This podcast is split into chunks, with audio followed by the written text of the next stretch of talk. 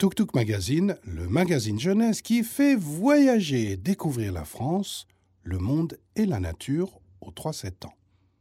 Venez découvrir notre magazine sur notre site internet www.tuk-tuk.com.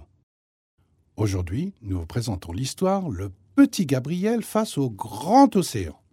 Une histoire de Cécile Bataillé, racontée par Sophie Roseau et Rachid Ben Salem produite par Hippopo Édition. Ce matin, Gabriel est excité comme une puce. Avec toutes les classes de son école maternelle, il part au bord de l'océan Atlantique. Avant de monter dans le bus, la maîtresse leur dit Les plus grands montent en premier et vont s'asseoir tout au fond. Les plus petits restent avec moi à l'avant. Gabriel est déçu. Lui aussi, il aurait voulu être avec les grands et chanter des chansons au fond du bus. Mais comme il est en petite section, il va devant. C'est nul d'être petit. Après avoir roulé longtemps, le car arrive enfin sur la grande plage des Sables d'Olonne, en Vendée. C'est la fête Les copains et les copines courent sur le sable. Certains font des châteaux. Et puis la maîtresse les appelle. Aujourd'hui, les enfants, vous allez être des citoyens de l'océan. À ces mots, tous les enfants se sentent fiers.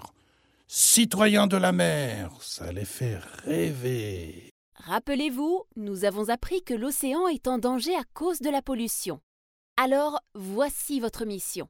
Ramassez les déchets que l'océan a rejetés sur la plage. Avec les déchets recyclables, nous fabriquerons ensuite de belles œuvres d'art que nous exposerons dans notre école. Youpi s'écrient les enfants. On a une mission comme des agents secrets.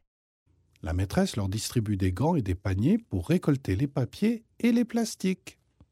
De grands paniers pour les plus grands enfants et de plus petits pour les plus petits. Lorsqu'il reçoit son panier rikiki, pour Gabriel, c'en est trop. Il s'éloigne du groupe en courant et part s'asseoir au bord de l'eau. La tête posée sur les genoux, il se met à pleurer. La maîtresse le rejoint. Qu'y a-t-il, Gabriel? Entre deux sanglots, Gabriel lui répond J'en ai marre d'être trop petit. C'est nul. L'océan, il est immense, et moi, je suis minuscule. Ça sert à rien que je ramasse des déchets. L'océan, il n'a pas besoin de moi. La maîtresse réfléchit, puis elle lui dit tout doucement Tu sais ce qu'on dit, Gabriel? Ce sont les petits ruisseaux qui font les océans. De même, ce sont tous les petits gestes comme le tien qui sauveront les océans. Ah bon? Mais oui. Et puis tu sais, l'océan est grand, c'est vrai. Et il y a des milliers d'espèces qui y vivent. Mais sais-tu ce qui fait vivre cet immense océan? Non Les plus petites des plus petites espèces. Le plancton. Ce sont des organismes vivants microscopiques dont se nourrissent beaucoup d'animaux marins comme les baleines, les crevettes et tout un tas de poissons. Sans le petit plancton, pas de grands poissons. Et sans petits gestes, pas de grands gestes pour la planète? Demande Gabriel. C'est ça. Alors qu'est-ce qu'on attend? S'écrie Gabriel en sautant sur ses deux pieds. On a une mission.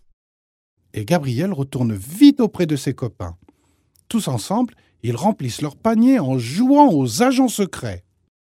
Une semaine plus tard, dans l'école de Gabriel, tous les parents sont invités à venir voir les œuvres d'art fabriquées par les enfants avec les déchets recyclables. Gabriel montre alors, très fier, un magnifique collage qu'il a fait tout seul, comme un grand. Ça, c'est mon tableau. Je l'ai appelé Mon petit geste pour l'océan. Et voilà, c'est fini. Venez découvrir l'univers Tuk Tuk sur www.tuk-tuk.com. Si vous avez aimé, abonnez-vous au podcast, mettez-nous 5 étoiles et un petit commentaire. On en a toujours besoin. Merci